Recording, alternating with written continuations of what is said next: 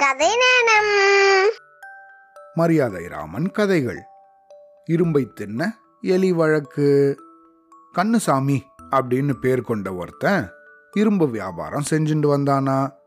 திடீர்னு ஒரு நாள் புண்ணிய ஸ்தலங்களுக்கெல்லாம் போகணும் அப்படிங்கிற ஆசை வந்துதான் அவனுக்கு. கைவசம் இருக்கிற இரும்ப உடனே விற்கிறதுக்கு ரொம்ப கஷ்டம். அதனால என்ன பண்றதுன்னு யோசிச்சானா. அவனுக்கு முத்து அப்படின்னு ஒரு நண்பன் இருந்தானா? அவனோட நண்பன் கிட்டக்கு போய் முத்து நான் என் குடும்பத்தாரோட ஸ்தல யாத்திரைக்கெல்லாம் போகணும்னு நினச்சிட்டு இருக்கேன்.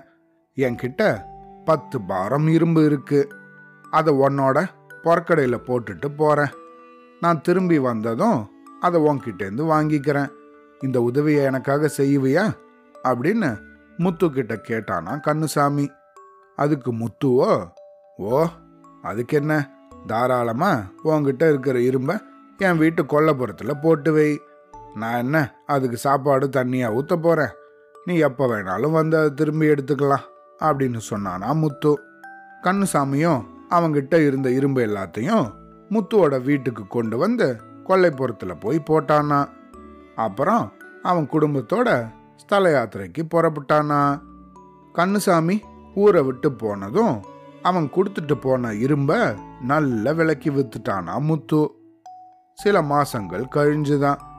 கண்ணுசாமி ஸ்தல யாத்திரையெல்லாம் நல்லபடியா முடிச்சுன்ட்டு ஊருக்கு திரும்பி வந்தானா. அவனோட நண்பனான முத்து வீட்டுக்கு போனானா.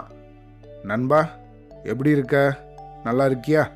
என்னோட யாத்திரையெல்லாம் நல்லபடியா முடிஞ்சுது. சரி அதுதான் உன்கிட்ட ஒப்படைச்சிட்டு போன அந்த இரும்பெல்லாம் திரும்பி வாங்கிக்கலான்னு வந்தேன். அதை எனக்கு கொடுக்குறியா? அப்படின்னு கேட்டானா. ஓ அந்த இரும்பா அதையெல்லாம் எலி சாப்பிட்டுடுச்சே அப்படின்னு சொன்னானா முத்து. என்னது? இரும்ப போய் எலி சாப்பிட்டுச்சா? என்ன கதை விடுறான்?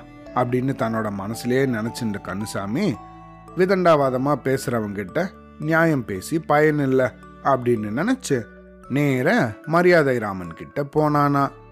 முத்து அவனை ஏமாத்திட்டது மட்டும் இல்லாமல் விதண்டாவாதமா பேசுறதையும் மரியாதை ராமன் கிட்ட சொன்னானா? நடந்த எல்லா விஷயத்தையும் கேட்டு தெரிஞ்சின்ற மரியாதை ராமன் நீ வரும்போது அவங்கிட்ட கோபமா பேசிட்டு ஏதாவது சண்டை போட்டுட்டு வந்தியா? அப்படின்னு கேட்டாராம். நான் அவங்கிட்ட எதுவுமே பேசல நேர உங்ககிட்ட தான் வரேன் அப்படின்னு சொன்னானா கண்ணுசாமி நல்ல வேலை செஞ்ச முள்ள முள்ளால தான் எடுக்கணும். நான் இதுக்கு ஒரு யோசனை சொல்றேன். அதுபடி நட. மறுநாள் அவன் என்கிட்ட வந்து நிற்பான் அப்ப பேசிக்கலாம் அப்படின்னு சொன்ன மரியாதை ராமன் கண்ணுசாமியோட காதுல ஏதோ ரகசியமா சொல்லி அனுப்பினானா. அடுத்த நாள் கண்ணுசாமி முத்துவோட வீட்டுக்கு போனானா. அவன் இரும்பு விஷயமா தான் திருப்பியும் அவனோட வீட்டுக்கு வந்திருக்கான்னு நினைச்சானா முத்து. முத்து இரும்பு விஷயமா நான் இப்போ வரல. அது பழைய இரும்பு தான் அதை லேசில் விற்க முடியாது. விற்க போனாலும் வாங்கிறதுக்கு ஆளே கிடைக்காது.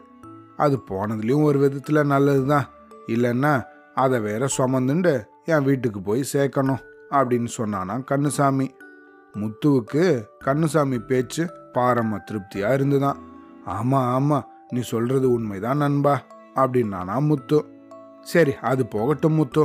நேத்திக்கு உன் பையன் பள்ளிக்கூடத்துலேருந்து திரும்பி வரும்போது அவனை என் மனைவி பார்த்தாலாம் அவனை பார்த்ததும் அவளோட தம்பி மகன் ஜாடையா இருக்கிறது போல அவளுக்கு தோணுச்சான் என் மனைவிக்கு அவளோட தம்பி பையன்னா ரொம்ப பாசம். எனக்கும் அவனை ரொம்ப பிடிக்கும். அதனால தான் உன் பையனை எங்களோட தங்கிறதுக்கு ரெண்டு நாள் எங்கள் வீட்டுக்கு அனுப்பி வைக்கிறியா? அப்படின்னு கேட்க வந்தேன்.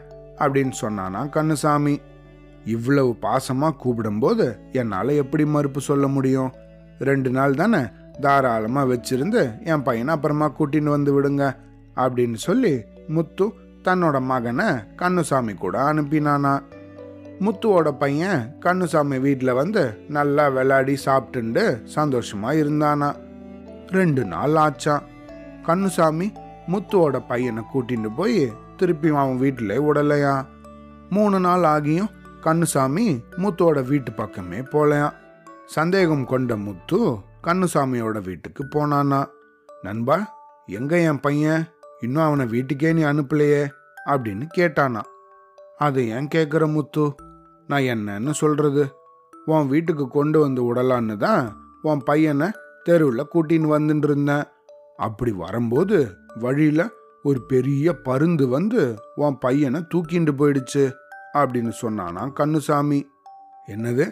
குழந்தையவாவது பருந்து தூக்கின்னு போறதாவது. என்ன வளர்ற? உன்னை சும்மா விட்டேனா பார் அப்படின்னு ஆவேசமா கத்திட்டு நேர மரியாதை ராமன் கிட்ட போய் வழக்க சொன்னானா. அட அப்படியா? நான் கண்ணுசாமியை வரவழைச்சு நியாயம் கேட்குறேன் அப்படின்னு சொன்ன மரியாதை ராமன் கண்ணுசாமியை கூப்பிட்டுண்டு வர ஆள் அனுப்பினாராம் கண்ணுசாமியும் மரியாதை ராமன் வீட்டுக்கு வந்தானா. இவரோட குழந்தைய பருந்து தூக்கின்னு போயிடுச்சுன்னு சொன்னீங்களாமே. இந்த மாதிரி அதிசயம் எங்கேயாவது நடக்குமா? அப்படின்னு கேட்டாராம் மரியாதை ராமன். ஏன் நடக்காது? இரும்ப எலி சாப்பிடும்போது குழந்தைய பருந்து ஏன் தூக்கின்னு போகக்கூடாது அப்படின்னு சொன்னானா கண்ணுசாமி என்னது? எனக்கு ஒன்றும் புரியலையே. இரும்பையாவது எலி திங்கிறதாவது? அப்படின்னு ஒன்றும் தெரியாதது போல கேட்டாராம் மரியாதை ராமன். உடனே பதறி அடிச்சுட்டு அந்த முத்து ஐயா என்ன மன்னிச்சிடுங்க. நான் தான் இவனை ஏமாத்த நினைச்சு அந்த மாதிரி பொய் சொன்னேன். இவரோட இரும்பு வித்த பணத்தை கூட நான் வேணா திருப்பி தந்துடுறேன். என் பையனை மட்டும் திருப்பி கொடுத்துட சொல்லுங்க அப்படின்னு அழ ஆரம்பிச்சிட்டானா அந்த முத்து. அப்படி வா வழிக்கு அப்படின்னு சொன்ன மரியாதை ராமன் இரும்பு வித்த பணத்தோட மேலும் ஐம்பது பணம் சேர்த்து கண்ணுசாமிக்கு வாங்கி கொடுத்தானா. அப்புறம் அவன்கிட்ட இருந்து முத்துவோட பையனை முத்துக்கிட்டேயே ஒப்படைக்க வச்சானா. அவ்வளோதான்